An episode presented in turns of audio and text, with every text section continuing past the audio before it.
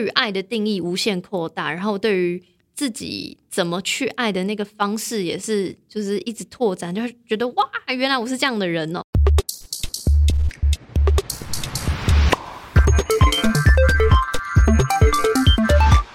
你怎么知道你走的路、做的选择这么正确呢？想不到吧？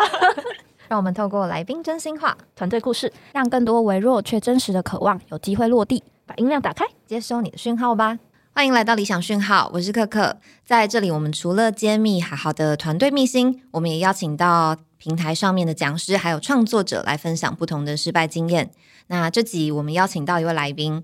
他的 podcast 呢，从情欲聊到性爱，话题百无禁忌。他透过声音来打造一个让人可以安全谈论性话题的空间。好，我想讲到这里，大家应该已经知道今天的来宾是谁了。让我们来欢迎 Sex Chat 谈性说爱的杨。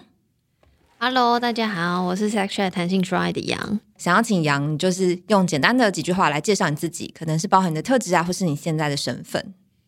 我是一名 podcaster，而且我是大概。最近这一年才敢这样称，就是一名创作者。我在那个 我在我的社群的自我介绍上有写，我现在我会很勇敢的说我自己是女性主义练习生。为什么要叫自己是练习生？因为就是很怕犯错。其实包括别人问或是问我说：“哎，你现在就是 podcaster？” 我以前在刚做的第一年，我还说：“没没没事，我只是做兴趣，然后不敢。”就是不敢把那个 title 放在自己身上，因为有时候会就会觉得那个角色的名称就会有一定的分量，就觉得好像一定要够专业，或是够懂，或是不会犯错才值得这样的称号。那包括就是是不是女性主义者，跟是不是一个 podcaster 一个创作者，都是我会有很多这样的担忧，所以都是真的是在近一年多才这样。把那个标签放到自己身上，但还是有点害怕，毕竟女性主义 走很长了，所以我要说说是练习生这样子。印象中你原本是念社会系的，然后你有转系对不对？我记得你转系，然后还双主修。哇，你很了解我，不愧是我做功课。没错，我嗯考大学的时候，我是那个哇讲了一个很年代久远的事，就是只考分发填志愿分发，然后分发到正大社会系，然后。当时因为，嗯，怎么解释？就是因为一些社会观感或者是刻板印象，对对对对对，所以我就觉得啊，可能走到商科以后找工作会比较方便，这样，所以就转系转到国贸系。但是我自己心里头是，甚至我对于商业的一些东西、金融的一些东西，其实一点兴趣都没有。但就是觉得说，那我还是要转到那里。但我同时我也想要。可以有自己的兴趣的学习，所以那时候就双主修广电系。因为我因为我高中的时候就是大传社的，毕业了之后，我记得你有去了日本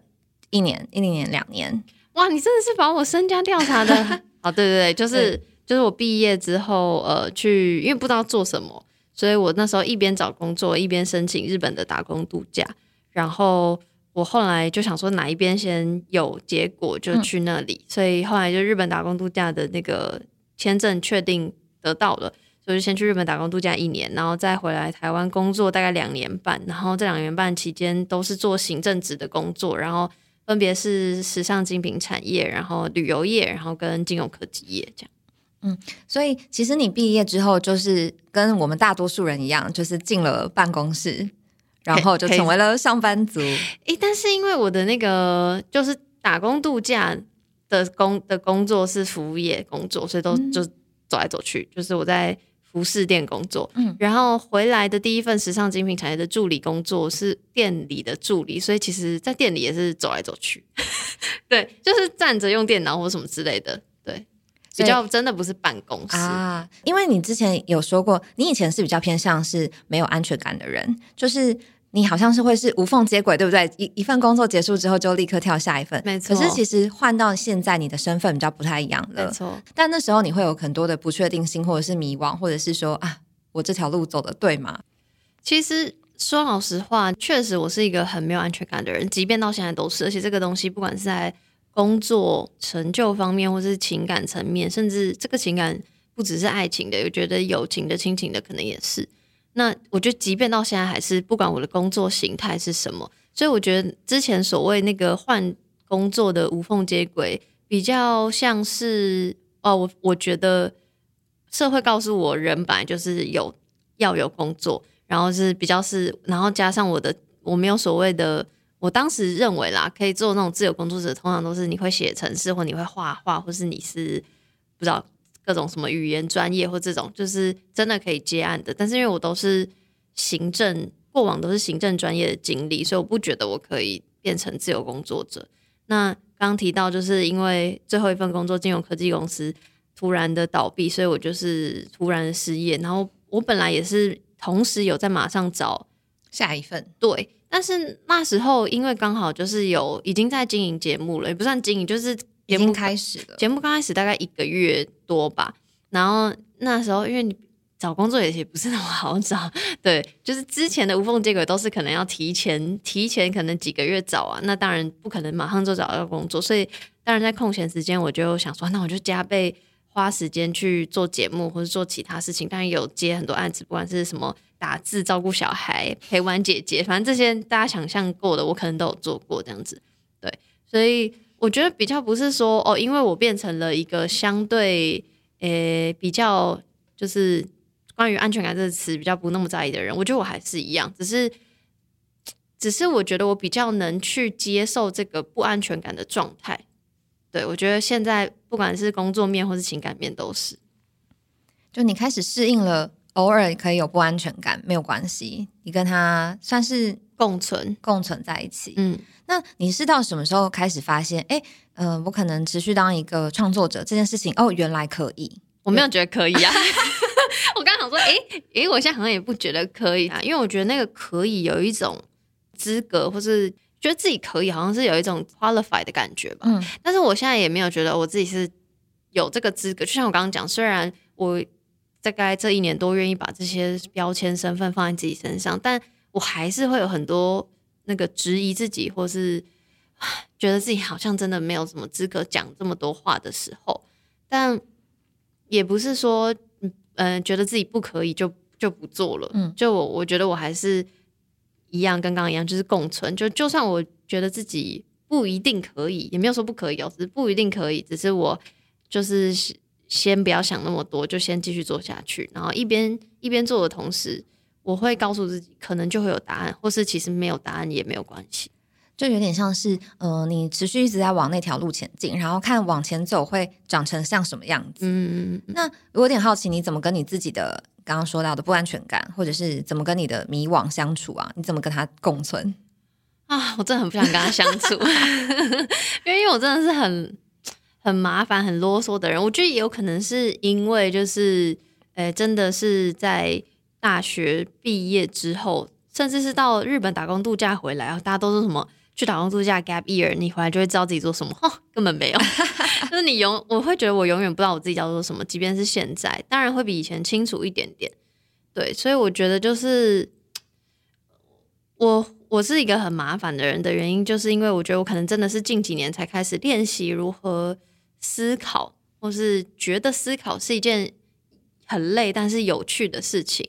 所以，我其实虽然刚嘴巴说我很不想跟他相处，可是我觉得这个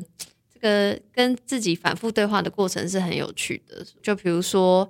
我知道大概到某一个极限的时候，我可能会效率很差，或是我可能会做出一些我后来会后悔的事情。所以我大概有，就是你你真的就像你年纪越大，你越来越了解自己，就是你越来越知道自己有什么样的行为模式之后，你就知道说。什么时候可以休息一下，或应该要休息一下，或是什么时候大胆接受各种的挑战，可能对自己的心情有帮助，而不是对我可能未来会有成就，不是是对当下心情有帮助。我觉得我现在是会比较在意自己当下的那个情绪。有点好奇的是。过去可能应该是你要想要做这个 podcast 的时候，是你对可能性感到好奇，就你没有那么了解。然后过了几年之后，你得到了很多的资讯，然后现在换你是可以分享给大家，或是告诉我们你的观点的。但这个回望这三年前啊，你觉得你自己有什么最大的不一样？超多不一样。我们开录前，我刚刚就在跟可可说，就是 你遇到我的时候，跟我现在真的差超级无敌多。这因为我真的是因为节目改变很多，我觉得那不只是对于性的更开放，或对于自己的更认识，就是那个是很全面的东西。就是有点像我刚刚讲，就是我更愿意去思考很多，就问自己很多为什么。对，所以真的要说什么不一样，就真的是更自在。就是其实都跟前面完完全全连接起来，就是我真的知道怎么跟这样的自己共处。就有点好奇，就是最一开始你不认识性的时候，你开始了解，你开始学习，你都怎么学？你都从哪里开始知道这些东西？我跟你讲，土法炼钢，就 是就是，不是我觉得不一定好，但是呃，因为我以前在当学生时期，我的我就是一个那种图像背诵法，就是我我会我会想要就是做完所有参考书，然后就记得哦，现在考试这题出现在课本第几页那种，就是我会愿意花时间。的人，所以我觉得我后来长大的自我学习也是这种类型。所以一开始在做节目的时候，我当时都是以呃跟情欲相关的单词单词来做当当时的节目的主题，比如说 A 片，比如说前戏，就是很真的是一个单词。所以呢，我当时的嗯学习方法或者说准备节目的方法，就是我就把这个词，比如说 A 片，然后就打上 Google 搜寻，那 Google 搜寻就会有很多页嘛，那我就可以就是。精挑也没有精挑细选，但我我几乎应该是前五页的所有都看，然后也去 YouTube 搜寻 A 片或是 porn 或者什么，就是把那个字的中英文都稍微看过一遍，所以就是会花很多时间大量大量的阅读。然后我觉得很有趣的是，因为演算法什么之类，就是你越查这些东西，然后越像滚雪球这样，对，越看越多东西，他就会推荐你真的你真的有兴趣或是很不错相关领域的人事物，所以我觉得就是。现在这个时代的这个土法炼钢法是还不错的，因为有搜寻引擎跟很多社群。没错，你现在在做节目，就是以你的身份来说，嗯，谈论性这个话题，你觉得最挑战的可能会是什么？比方说某一个观念，以台湾人来说还不是很了解，嗯，或者是说你要谈论性这个在亚洲文化上面算比较禁忌的话题是很难的。我觉得如果硬要讲挑战的话，好像都不是这这类型的，我都是一样，就是要自己跟自己对话那种，就是。会觉得我自己这么不了解，就是比如说我的呃学历背景完全跟性没有关系，我真的有资格或者可以来讲这些话吗？就比较是觉得自己的资格论，就比较不是那种哦，因为社会怎样，所以我是不是不该讲？不是，而是我都是反思我自己的价值之类的。诶，那现在会不会有点压力？因为就是你开始谈论了很多东西嘛，所以很多人会来请教你。说，哎，那杨你怎么看这件事情？或者是，呃，像写信给我这个单元，有很多是，我甚至有听到是弟弟妹妹，就是可能刚满十八，或甚至没有满十八，会写信跟你说这个这个困扰。那你会不会有压力？说，哦，你要好像要负责，或者是说你的说话是有分量的？我超级无力有压力。就其实大家听写信给我这个系列可能比较洗脑，然后因为哦，因为这个系列不是跟正式集数不一样，正式集数就是我访问呃该集的受访者，那这个系列就是我跟我的。这个系列的伙伴叫 Chase，然后一起念出大家的投稿，然后回给出一些回应。其实我都很紧张，但是因为 Chase 就是一个比较轻松幽默的人，所以他会让这个整个节目听起来比较嘻嘻哈哈。但其实我都很紧张。然后在收到一些呃内容是相对沉重的，比如说关于创伤经验的时候，我都会觉得，就是一是你怎么愿意跟我讲，就是我何德何能可以这样被你信任？你真的不认识我。然后我也真的不认识你。二是啊，那我没有相关的经验，所以我我讲说哦，我理解你，我觉得听起来很假，我不敢，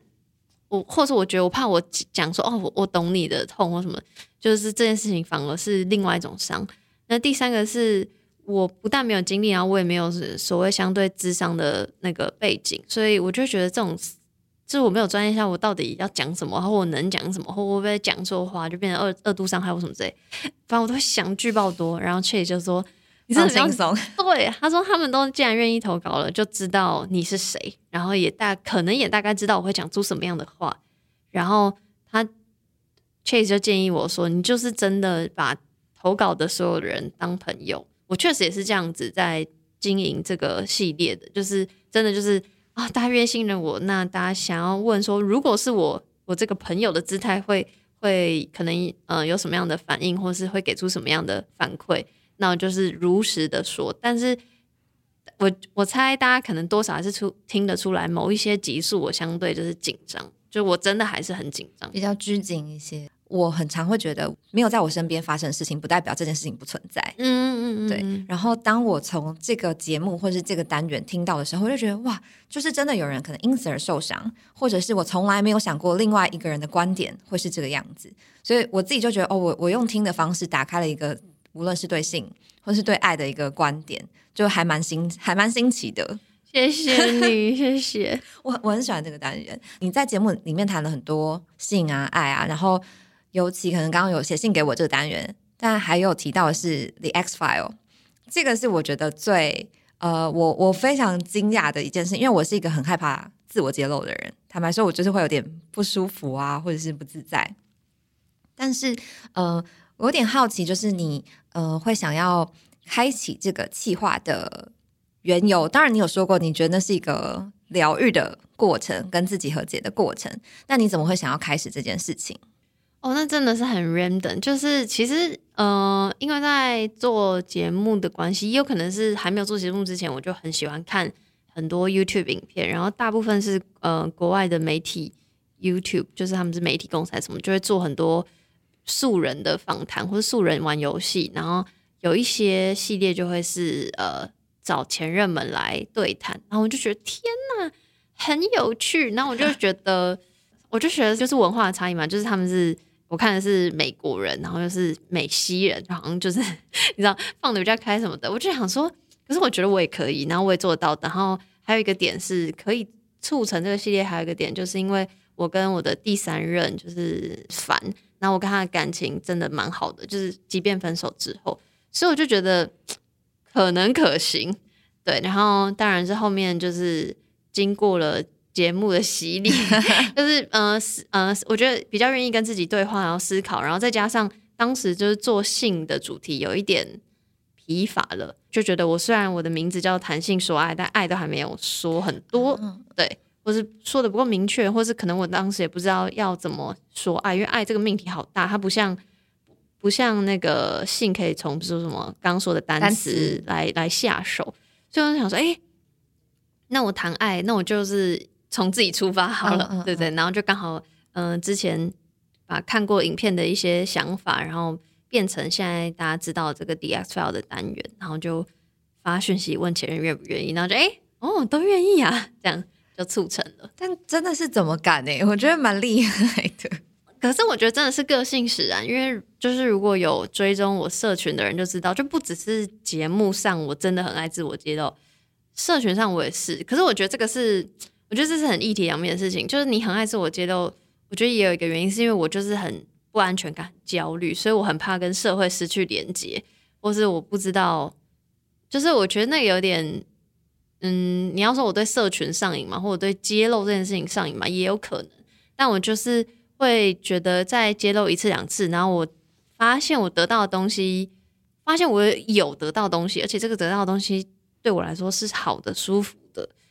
或甚至是喜开心的，就我明明在分享一些脆弱的事情，或是伤心或难过的痛苦，或是过去悔恨过的事情，诶，但是居然可以得到一些共鸣，就说啊，我曾原来我不是一个人，或是原来嗯，就是我可以理解你的感受，这种，所以我就觉得哇，那是一个很大的力量，所以我就会愿意不断的自我揭露。节目进行的过程也是，就是有很多不同种的自我揭露，不管是性的或是爱的，像这个系列的，对，所以我觉得那个对我来说是。是很大的力量，嗯，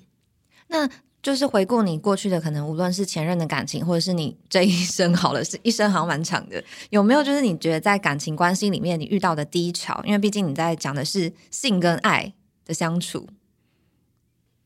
感情关系的低潮很多啊！我现在就很单身，就是嗯，要开放真友吗？可以啊，欢迎哎！我想一下，感情关系的低潮，我觉得我。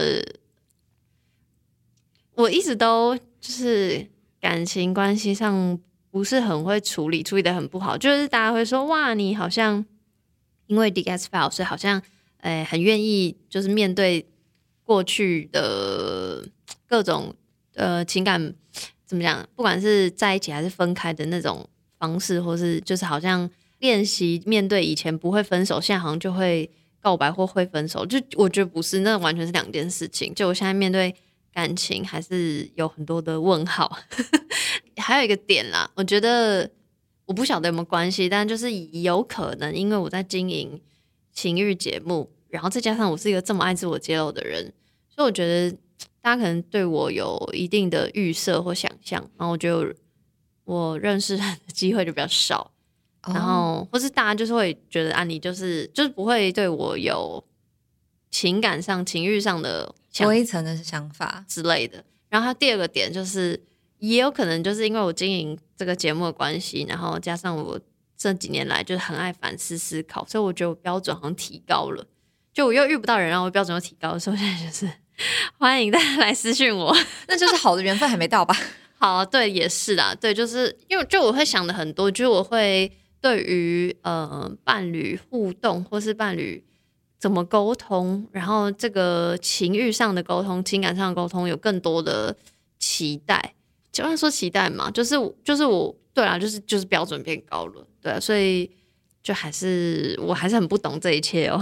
因为我们在这一季聊的就是失败嘛，但坦白说，这整季我们都没有讲到情感上面的失败。嗯嗯嗯。但我觉得这个是生而为人嘛，就是一生你可能都会面临到，无论这个情感关系是伴侣，或者是亲亲人，或者是朋友之间好了，然后所以就会很好奇说，那你自己可能觉得数一数二，现在想起来还是有点揪心，还是有一点觉得挫折。当时怎么没有处理好，或者是如果重来一次，你想要调整的地方，如果那个挫折或那个低潮，你觉得可能会是什么？先不回答你问题，我想先定义这个失败。我不想把失败变成一个负面的字，就是我不想要大家把分手或离婚就是等于失败。当然，因为我说等于失败，失败好像是一个负面，但如果失败不是一个负面的词，它跟成功或是在成功与失败之间是一样的，它是没有所谓正负面的话。那我就会说哦，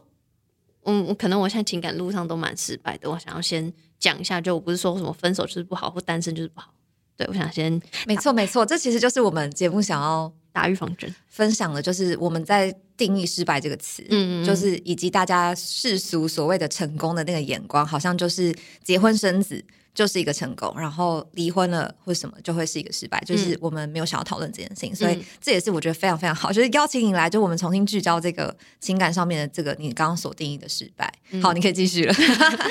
想要感情，就是就像你刚问题，你就是说很揪心，或是觉得可以做得更好的时刻。我觉得我一直在跌倒，可是我都有站起来，然后继续下去。就是所谓继续下去，不是说站起来而已，而是。我还是很相信爱情，或还是觉得我很需要爱情，所以我继续下去。可是我好像没有觉得说，如果重来，我会怎么做会更好。就我就是对不起，我好像一直不回答你的问题。可是我的意思是，对于很多事，特别是情感，我从来不会后悔，就是跟这个人相遇，因为就是可能会有人说啊，这么如果既然这个分开这么痛苦的话，你是不是嗯？会想说，干脆不要跟这个人相遇比较好。从来不，我反而会很庆幸我喜欢上这个人，因为我就会觉得，哦，原来我就会就是一样吧，就会更认识自己。比如说，把你带到了一个新的地方，对，让你更看清你想要的，或者是你适合的，或者是我从来没有想过，原来我可以这么爱一个人哦，这样，或者我可以这样去爱哦。就是我现在心里想的有两段 情感，快速的说话，就是一个我可能只跟他，比如说暧昧或相处，没有定义关系，大概两个月，但是我修复这个伤心或纠结或是迷惘的情绪大概两年，然后我就觉得哇很惊讶，我就跟因为我跟那个前任烦还很好，我就说哎我跟你交往那么久，我都我我大概三个月我就好了 啊，我怎么跟他呢？这样就是我说我好像比较爱他，当然是开玩笑的，但我的意思就是哦我。没有想过我可以这么爱一个人，就是那个深度的。对于你发现原来自己可以这么投入，对，也是第一次这么深陷这个所谓难过的情绪里，然后也认知到哦，原来在这样的情绪里，哦，原来我是可以靠什么修复，或是靠什么修复都不行。原来真的是只有时间可以，就是认知到很多人家前人告诉我们的，你知道那些那些劝告之类的。然后另外一段是就是嗯。可能我喜欢上有伴侣的人，然后我以为我会就是你知道要避嫌或什么之类，就是会很隐藏。但我好像就是哇，这样讲会被骂？但我就是还是有让对方知道说我喜欢他，可是我没有做任何事情。然后我会更知道说，就是我在节目上常常讲的，就是练习接受跟练习面对自己的情感，是我居然也能够做得到的事情。我不知道这样讲会不会有点跳，但我就会觉得，嗯，比如说大家就会想说，不知道怎么告白或不知道怎么分手，很多时候就是因为你觉得你讲出的那些话，然后会对方会受影响，然后你觉得对方会有情绪，然后你会觉得那些情绪是你要接，或是很容易会觉得，比如说我我告白好了，我告白其实完完全全不是要跟对方在一起，我告白只是想表达你的爱意。对，然后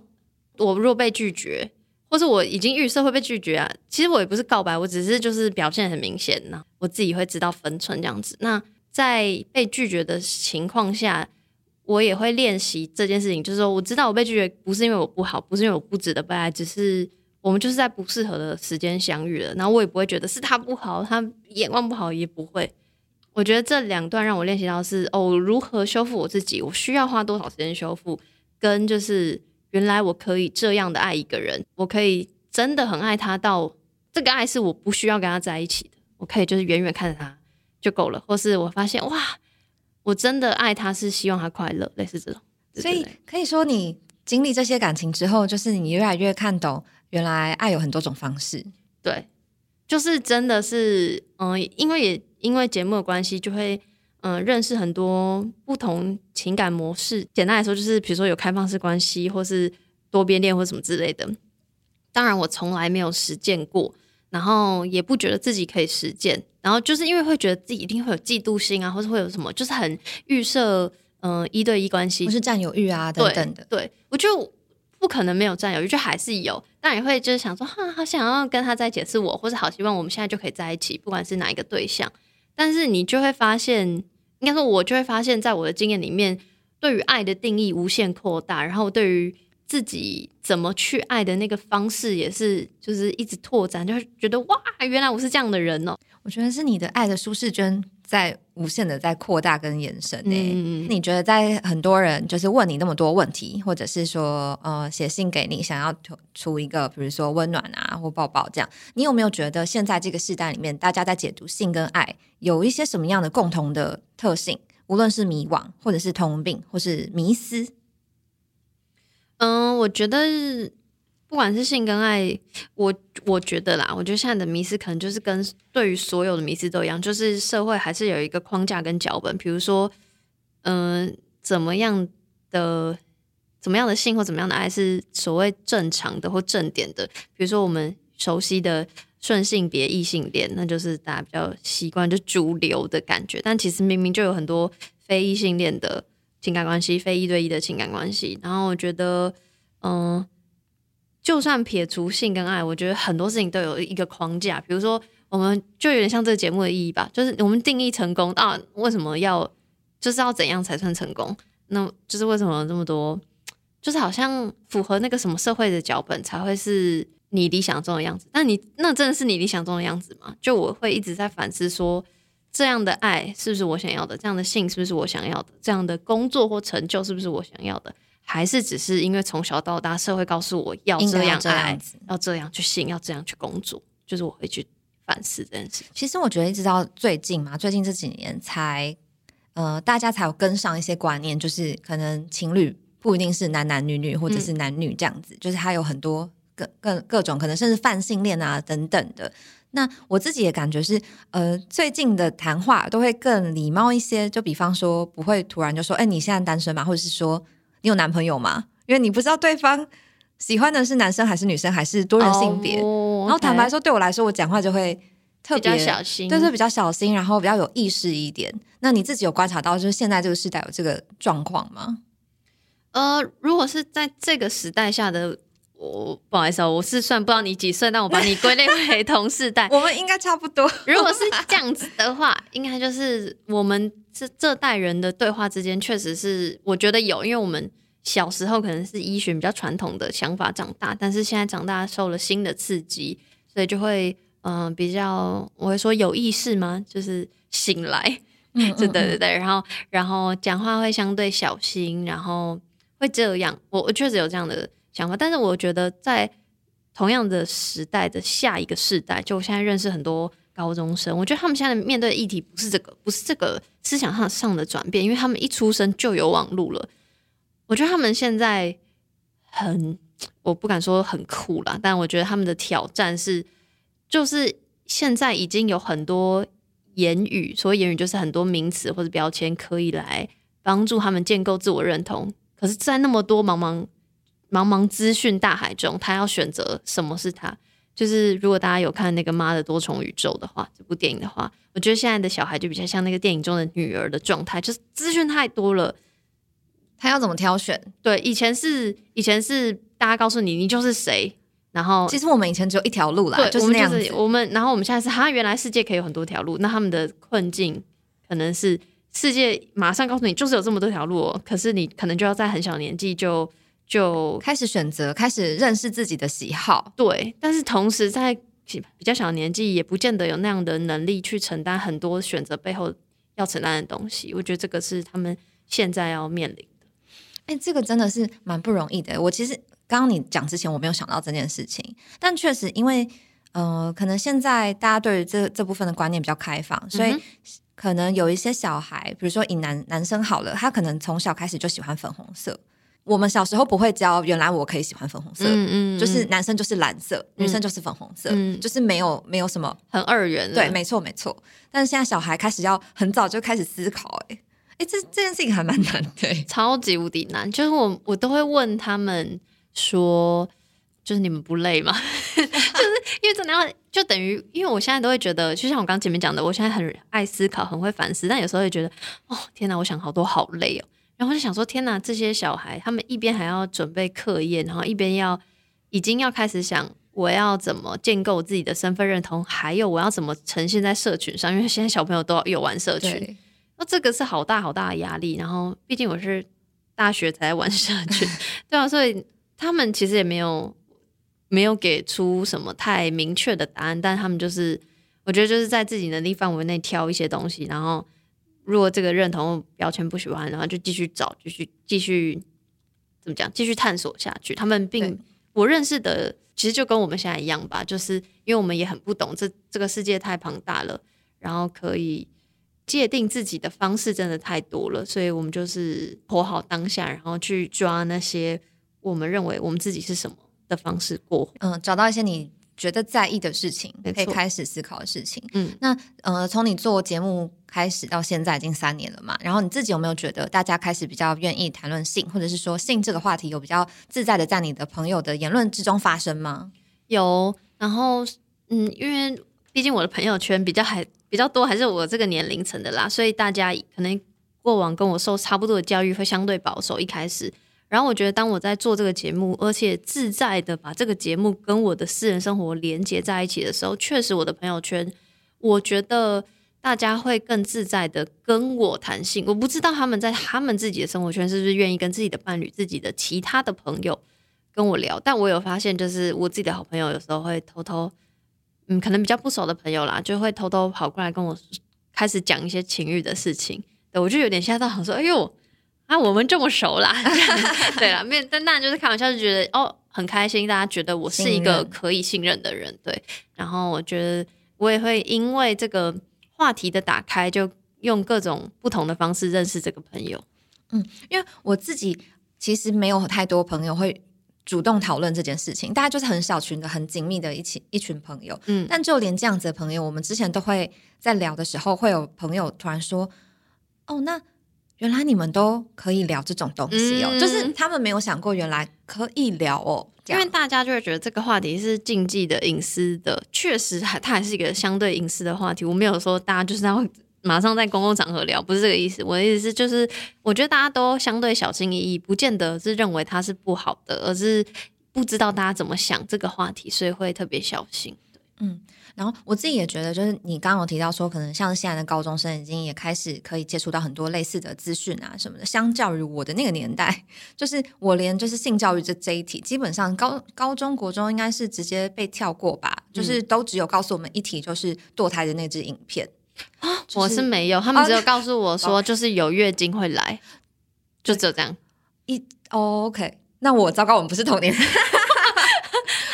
就是以前的健康教育课程，就是不会告诉你太多，只会告诉你会有月经，没错，告诉你怎么使用卫生棉。但以女生来说，她特别会告诉你说，不可以随便乱有性行为，因为她会给你看一支堕胎影片，嗯然后那支影片就会非常之可怕，你就会印象非常深刻。嗯所以你对性的观念跟想象，大部分都是那样子。一直到了你成年之后，或是你开始有一些伴侣之后，你可能就会开始从一些电影，或是从无论是 A 片，你会得到一些不是那么正确的资讯嘛，因为它就是会有很多的娱乐效果或是夸张的行为。嗯，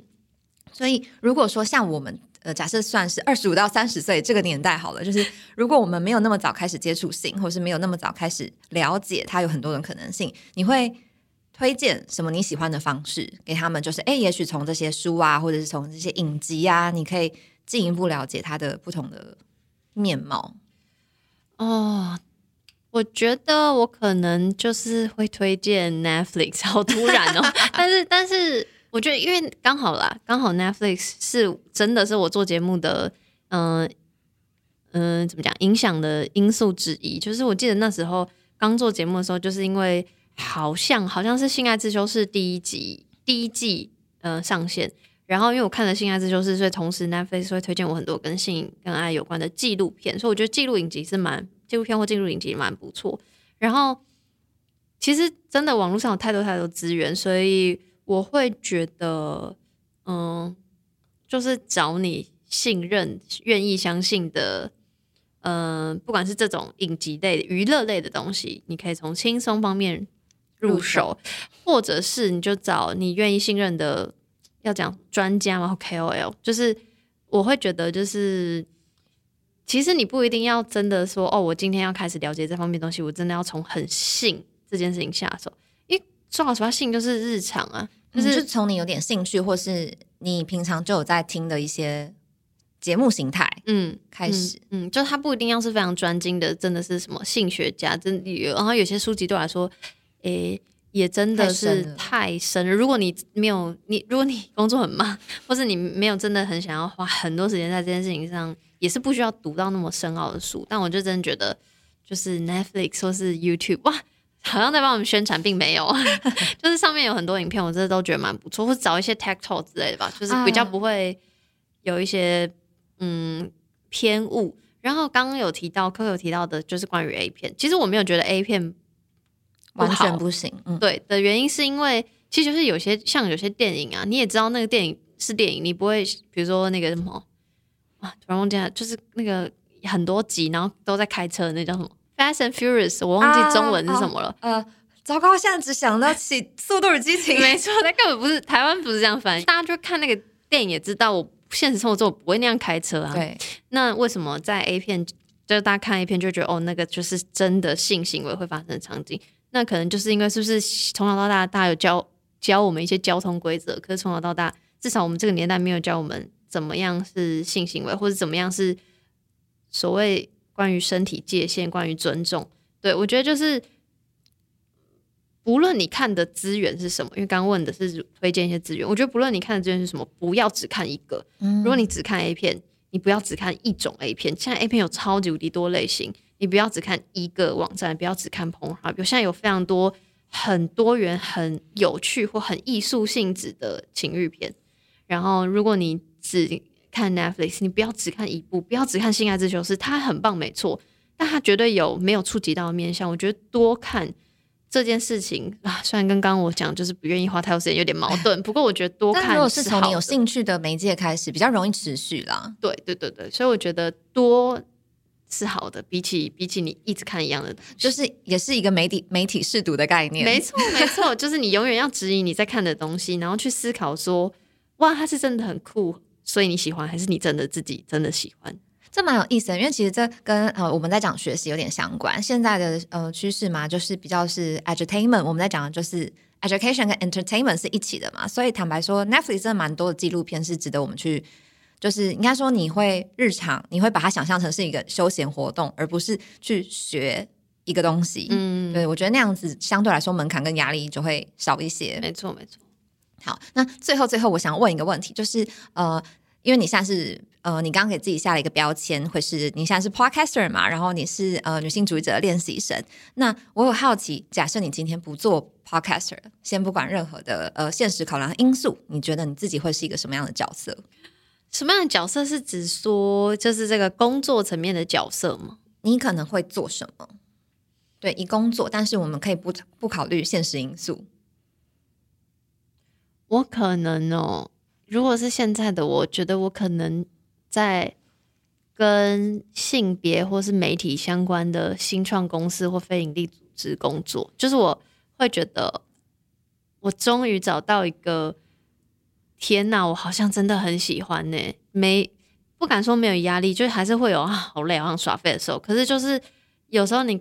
明明很想耍废，但你看到相关议题的文章、影片或任何资讯，你就会很莫名兴奋，想要分享。那我觉得这个心情是。我以前在其 其他领域比较没有的，然后我会觉得这个东西很珍贵，然后我会觉得就是好像有活着，或是很就是觉得自己三号有一点点价值。那我觉得这个东西是我很想要紧抓的，所以不管是用什么形式来守护，我发现我爱这个东西，我觉得就是应该就是会是这个面向。哎，你什么时候开始思考你爱这个东西，然后你想要什么东西的？真的是做节目之后，是之后，不是之前。哎，是不是因为跟你输出有关系？就是你一开一直要输出，所以你会大量的吸取很多的资讯，然后你开始梳理，然后同时你会把你自己的人生经验加进去。是，而且加上就是不只是自己的收集资料、找资料，然后把自己人生经验加进去之外，真的很感谢，很感谢一路上我遇到的所有人。就真的不，如果不是没有跟这些人对谈交流，包括今天跟你对谈交流，我真的不会。走到今天，就是真真的是哦，真的好爱聊天。结论是很爱聊天，对我就是很爱聊天，所以你真的要一直继续做 podcast 哎，我不敢保证一辈子的事情，但我努力。也许有一天你会成为，我想，我想就是节目主持人，是像电视台那种文件小妹大，我这样会讲会太老成吗？哇，我是还是不敢跟他比啦。不过我不知道哎，因为我觉得。我觉得，嗯，不同的位置或不同的形态，你就会面临到不同的现实的挑战。我相信，如果要走去真的是节目主持，我说电视呃或者影像方面，我目前是觉得我自己还不能胜任了。但我觉得，就回到刚刚的来说，就是我觉得只要是这个，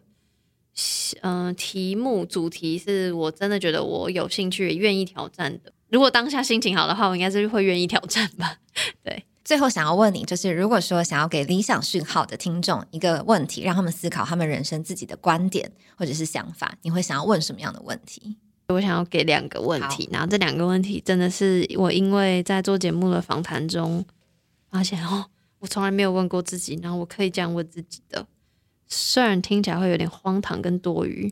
不过我觉得大家可以思考看看。第一个是问性倾向嘛的原因，是因为呃之前呃访问过蛮多呃有同志身份认同的朋友，然后我都会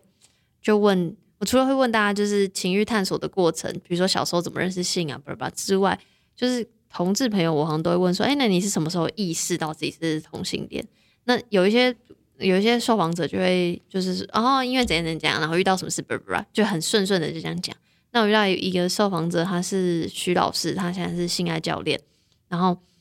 他就笑一下，就说：“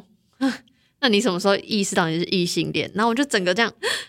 往后弹，因为就是天哪，我真的从来没想过，从来没有问过自己，然后从来没有想过，而且我就会发现啊，真的，我好像只问同志朋友，我我我为什么要这样？嗯，就是为什么？对，然后我就觉得很拍谁但是后来我就也刚好在那一集，我就真的想很久，就跟徐老师说：“嗯。”我觉得我其实觉得我好像不是异性恋，就是我就开始就是接受自己的，我现在认同是泛性恋这样啊。不过泛性恋什么这个，大家请去听 sex chat，对，因为这个太长了，这个这个就是很很复杂，就大家自己再去搜寻这样。那第二个问题的背后故事是，呃，我访问了那个跨性别者，他同时也自我认同是非二元，然后，诶，我虽然没有在问那种就是性倾向的。的问题，但我就我说，哎，那你什么时候意 又一样？你什么时候意识到自己是这个非二元者？然后他就也一样笑了笑，就回我说，那你那你什么时候认同自己是女生那？你为什么觉得自己是女生？然后我就更往后谈更远，因为、哎真的耶不是因为你在喜欢别人的时候，就是你，因为我刚刚比如说哦，我我回答徐老师说，我哦，我可能是泛性恋，是因为我高中念女校，然后我可能有喜欢过女生。就你在喜欢这件事情上，是你人生成长过程可能多少会想一想，或是当然现在也有无性恋啊，就你可能不喜欢人，那那反正那那又是一个大家可以自己去搜寻的事。但是这个性别是真的长大，至少我的经验里面，我生命经验里面，我从来没有会反问我自己是谁，然后我是以什么样的认同在活这件事情。就我就就是好像就是 default 我自己是女生这样，然后所以去探究这个我为什么会有这样的预设、这样的 default 的时候，我觉得很蛮有趣的，所以我也是思考了一下，然后给出了一番回应。对，但我回应是什么不太重要，我觉得就是大家可以问自己说，除了因为比如说假设。除了因为你有阴茎，然后你被医生指定说你是男生，然后社会认为你是男生之外，很多情绪上的互动上的，你为什么认为你是男生，或者你为什么认为你是女生，或者为什么你认为你自己两者都不是？这样，我觉得这个是很好玩，然后可以思考的。当然，如果你觉得不好玩，你就不用想了。蛮有意思的，因为我也没有质疑过这件事情，没有质疑过自己为什么是女生嗯的身体或者是心态，嗯没错，嗯，蛮好玩的，蛮好玩的。好，那我们再重复一下刚刚最后的两个问题，一个是你你是什么性倾向的？然后你是什么时候认知，或是因为什么觉得自己是这个性倾向？第二个问题是也是很类似的，就是你认为自己是什么性别？然后你为什么会认为自己是这样的性别？好，我觉得这两个问题太有趣了，就是希望今天的听众可以好好思考一下。如果你觉得不好玩，那也没关系，你就当做今天听了很多的故事。没错，再次非常谢谢好好的邀请。然后就是，如果大家对于情欲、对于性别有兴趣的话，欢迎去收听我的节目，叫《Sex Chat 谈性说爱》。好诶，那今天很开心邀请到杨，然后希望在性或者是爱里面，我们每个人遇到的呃第一潮或者是失败，都不会是那么难以启齿的经验谈。那我们一起在这个当下来累积很多的能量，然后可以长成自己喜欢跟自在的样子。好哦，那我们今天就这样，谢谢杨喽，谢谢，谢谢。你喜欢今天的理想讯号吗？欢迎到各大串流平台留言，并给我们五星好评哦！如果想要第一手知道最新节目上线，快按下关注键，追踪好好的 IG。我们下次见。